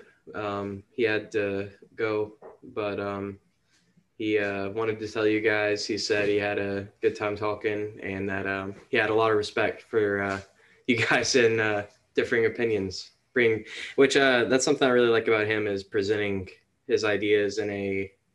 Uh, he's just like, hey, this is. I'm just throwing this idea out here to bounce Right. off of you. Absolutely. I, re- I really appreciated that. And Yeah. his, It's refreshing because it, you know when you're um when you're a british guy telling americans your opinions on guns um like Mhm. right. it's just cool the way he addresses things But it also gives it gives a lot of leeway. You know, I don't have to. We don't have to go back and forth at each other because we can ask each other what the difference is over there. Because I mean, there's stuff I don't know about Denmark and about what goes on Mhm. over there. You know, Yeah. I know about what goes on here by firsthand. the last time i had him on the podcast um, i was asking him about um, what the media reports about america overseas and um, yeah i mean it's it's pretty much what you'd expect it's a lot of uh, Hyperbole. Yeah, a lot of uh, similar to how it is here, except you know, obviously, he was he was saying you know mostly it's local news. They don't talk about you know foreign affairs too much, but when they do, this is what it's. And I'm like, okay, that actually matches up with. It's a it's a real shame. I used to listen to when I listen to NPR here, which NPR has gotten very biased too. Um, BBC would play. They would play BBC news. Um, and I always like to listen to BBC news because you're not getting an Americanized perspective of America. You're getting what, and it used to, you know, I used to find out a lot of stuff that, you know, earlier than we would hear about it here that was going on here, you know, because it was trying to be covered up here so much. And, you know, these Yeah. foreign, these foreign presses are pretty crazy and they would find stuff out. And, but I watched it shift. I, wa- I mean, I literally saw, you know, like a lot of people did. A lot of people just turn a blind eye to it and just act like whatever. But you literally watch the mainstream media all bend down one pipeline and, you know, basically start getting bought up is what they started happening. Right. What do you What do you guys think about the whole gun thing? Because I know I know Neef, you would take it just full anarchy if we could have it your way. But in a system where we do have a government, do you think something like what Shirley's or what Jacob's suggesting would be better, or than what we currently have? No, I think um, personally, I think we've tried too many things here, and the criminal element, no matter how you want to look at it, because you know some people don't see some crime as being a crime, and there's a lot of room for argument when it comes to victimless crime. You know, so we have such a drive here of anti-authoritarianism, but and also nationality. You know, so you got nationalism. So nationalists definitely will not, you know, be down with that because it is in our, our the whole idea that we should not only have access to weapons, it's not just guns, it's weapons. And these weapons should be equal to that of the government. We are supposed to be allowed to have a nuclear weapon if we could afford it. You know, there's a big argument with why does America or the UN or whoever get to be the ones that run around the world and decide who gets to have a nuclear weapon? Right. Why are we the only ones that can point them at somebody else and these people and they, you know, they're Well, the answer is- so The answer is power, right? We have the biggest. right. Yeah. Well, you know, and then that's questionable. You know, that's because that that's when you get in the military discussion. But I mean, in the in the war in the in the Revolutionary War, we had no navy, virtually no navy. It was like ten boats or something. You know, our navy ended up being French pirates saving our asses. Um, but that whole clause was not just about protecting us from our government. It was so that we were able to assist our government, which is supposed to be of the people. You know, our we are supposed to be our governing party, where we just elect people to represent because we're too busy growing grain or whatever the hell we do. You know, so we just get some dude to go do it, and we're like, yeah, hey, you can have some state money. Everything's been convoluted for years, obviously. You know, so back then part of that was you were told if you have a boat that can hold cannons put some cannons on it it wasn't just you know make sure everybody's got a musket it was to the level of you need to be our national defense because we are a young nation and everybody fucking hates us because we're criminals we told the biggest power in the world fuck you Yeah. And now we got to back it up. and now we have to back it up because they are coming for our asses. Everybody who signed the Declaration of Independence, every signature on there, as people understand about John Hancock and the whole my John Hancock, and it was huge. They understood if we lose this war, every name on here is hung, Yeah. hung without question. We are all hung by the fucking king, and they will celebrate in England the day we get hung. Yeah. And that's why Hancock was like, You goddamn right, I know that. And that's why I'm going to sign my name bigger than shit because fuck them, bring it. Yeah. You know? The biggest fuck you. and, and that's what nationalism or real national pride was. It wasn't about this, we are a country and we're powerful, yada, yada. It was, no, we're. You have to band together in order to fight authority." oppression. Right. Right. That's like the most American thing. we want to do. They're anarchist. I tell people all the time, Benjamin Franklin was the biggest fucking anarchist on the planet. Hmm. You know, and he's the one that one of the people that saved our asses in the, in that war. But the way people talk now, it's almost like we, well, we should have lost. We shouldn't have been there in the first place. You know, here the shit. Same thing with Christopher Columbus, but Columbus didn't, as far as I know, didn't set foot on North America. Hmm. I was making jokes about that. Was he like, what was he on the Mayflower or something? Uh, you know, I don't know. no. I don't know enough about it. It's just it's it's that's what I'm saying. It's it's you know, it's it's hyperbole. It's people you know just just taking things to these extreme levels to try to emote, I guess, their So, feelings. do you think-. Do you think the government should regulate guns, or do you think it's important for people to have guns, or what do you think? I mean, bears are always going to be a problem, and I know I can't fist fight bears, so I definitely think I would rather have an RPG, uh, you know, just to deal with the horde of bears. or you know, flying sharks with lasers. Those are pretty freaking, you know, those are pretty freaking prevalent sometimes. You know, those we get swarms of those. So I definitely think, you know, I need a whole ass Abrams tank, you know, for that shit. Right. So I definitely think we should be on the level of our government. Like we, sh- Not because of of the government, but because of bears and flying sharks. but because of bears and flying sharks, exactly. if our Right. government because our government is not protecting us from those things. Right. Yeah, we don't even hear about that in the media. When's the last Right. time we heard about bears bear attacks? Now, hey, think about this. If we were allowed, if the government ran as efficiently as it could and everything was as cheap as it should be, we'd all be able to be issued Abrams tanks. Right? Then we could drive to work and slow as hell. Don't worry about wrecks, traffic jams, nothing. Nobody's gonna fuck with anybody because everybody's got a fucking Abrams. but better than that, we don't even have to boast to the rest of the world. Nobody is going to come fuck with us. The entire civilian populace drives Abrams. We don't even What- know which one have surface to air capable. We don't even know what the different capabilities because they're all got allowed options and shit. So just f- getting near that country with an enemy something, it's going to be fucking downed. You know. What if that's how traffic law works? Like the bigger vehicle just goes where it wants because fuck you. Right, right. You know. well, I mean, you know, if you got the right kind of lights, that's Yeah. how it works.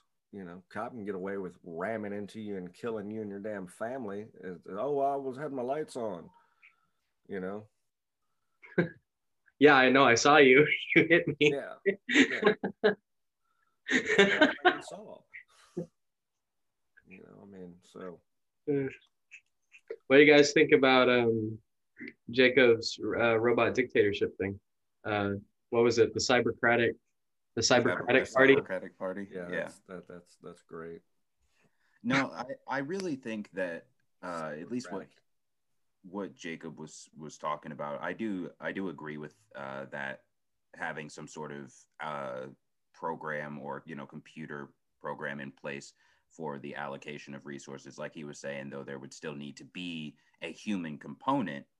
Uh, so I feel like even if we did have that, there would still be you know there would still be other issues. You know, it wouldn't fix everything, but I do think as far as you know, uh, leveling things out so that you don't have have you know things such as well ghettos and projects. So pretty much you know everywhere is is doing about the same. I do think that that's that that is a a I think it's a good idea to strive for, but you know, a lot uh, along with a lot of other good ideas, it goes gets into how do you implement those ideas and how do you do it now? Because if you started that way, it'd be fine, but we are not like that. Mhm. So how do you go about enforcing these things? And then then you get into the enforcement. Is enforcement even right? And personally, I think that you know, as far as I really think that we don't need law enforcement. There really shouldn't have to be law enforcement. So It's like socially enforced. right, and I feel like the people, the people know what's right and wrong, and in the sense of like you know, lynching and things like that, where they took their you know the majority ruled. I feel like that situation could work a lot better than people want to admit that it works. Just because it's been used to oppress sometimes doesn't mean that it's a, a necessarily a failed system. It works if the individual thinks for Any system themselves. can be used to oppress. Right. Exactly. Yeah. Like if you think about the the mob rule like you know just let's vigilante just go take care of the bad guys ourselves that kind of thing i think that works if the individuals in that are actually individuals and their viewpoints aren't being hijacked or manipulated in some way Right. Right. And then that's when you get into education. And that's a lot of people fail to realize with this is it starts with education because we can change our view now. But as far as social change goes, it you you have to teach this generationally. You know, that's when people get things mixed up about systemic. Things aren't systemic as they are generationally taught. the cops aren't systemically racist as there's a lot of people with a certain level of education or a certain type of education that just demographically end up getting in this job. And Mm. that education that they got led them to believe whatever racist motives they have. And it's not necessarily always the motive where it's a supremacy. Sometimes it's a reverse thing. And it's not where, you know, where it's like they feel less because of, you know. So therefore, you know, then then you've got that, you know, because everything comes out on a negative, ends up when on a negative, you know. So the idea of people are having a big lash out now about abolish the police, but they don't they wouldn't most of them don't agree with me when I say abolish all law enforcement because I say that means codes. That means child services. You know, one thing that people didn't bring up during uh, you know, a year or so ago, a couple years ago when all the child separation on the border was happening, that child separation happens here by our government all the time. All the time. Yeah. And it can be argued whether it's a good or a bad thing. I mean, there's a lot of horrible situations. It's great that the kids got taken out of, but then I mean, it, it's a good and a bad thing, right? There's many situations where those kids got put into a worse situation and had uh, worse outcomes. I mean, there's specified instances where kids were taken out of a not a bad place. It was just a law got broken, you know, not a bad situation. A law got broken. They were removed from that home and put into a situation where a law was being manipulated and they ended up dying from it. You know, the child ended up dying due to neglect because, and that was a government assisted thing. Now, those people were not correct in their abuse of that system, but it, that system allowed them to. And that's the same way when you come into gun control, you're allowing. The system allowed it. So the system controls the guns. So therefore, whoever it allows to have them is under their complete um, custody. Mm. This is why it is the government's fault that the cops are fucking up. And it has nothing to do with systemic racism. It has to do with gun laws. If we had wide open gun laws and there was none of this shit, you couldn't really blame it on the government. The government saying, hey, we didn't really have any stand in this. But the cops are set up like the military now. You know, they got that crazy ass weaponry that we can't have. If we have a gun legally on us, we have to tell them when we get pulled over and they can draw down on us. And I've seen dudes get shot just because of that. Yeah. There's what's his name that got shot saying I'm a carrier. And they said, It's get your Carl. ID. And he reached for his fucking ID and they blast his ass, you know? And that's one of those things where it's, you know, it's, it's, it's beyond sad. It's sad for that situation, but it is absolutely infuriating to people like me that have been trying to scream at everybody about y'all are barking up the wrong goddamn tree when we need to fucking cut this forest down. You know? Yeah. Looking at the, uh. The result, not the uh, source. Right. You know, it goes and and then we get into the judicial system. Most of the problem isn't the police, it's the judicial system. And people are like, well, the police don't get away with it. Well, they get away with these crimes. Exactly. That's the judicial system's failure. They don't do the crime, they don't do time for the crime where we would. And that's Right. a failure of the justice system. That's not a failure of the police department. It's not across the board. The failure of the police department is the action that they commit in the first fucking place. Mhm. they hire dipshits that fucking get power hungry. You know, Well, so it's uh, it's been a nice conversation, gentlemen. yeah, yeah. Well, you know, Uh, awesome. thanks as always for doing this, and uh, thank you guys for watching. And uh, do all do all the things. Go subscribe. Uh, we also have a Patreon if you like what we're doing here. Um, so yeah, links below. Oh yeah, and um, Jacob Wilson, as you saw at the beginning, is a very talented mentalist, and I'll put up some stuff Yeah. where you can find more of his stuff because he's he doesn't only do mentalist stuff. He also does uh like illusions, card tricks, coin tricks. Um, yeah, it's uh absolute fucking mad lad. So, yeah. Uh, everyone have a good day, good night, whatever it is.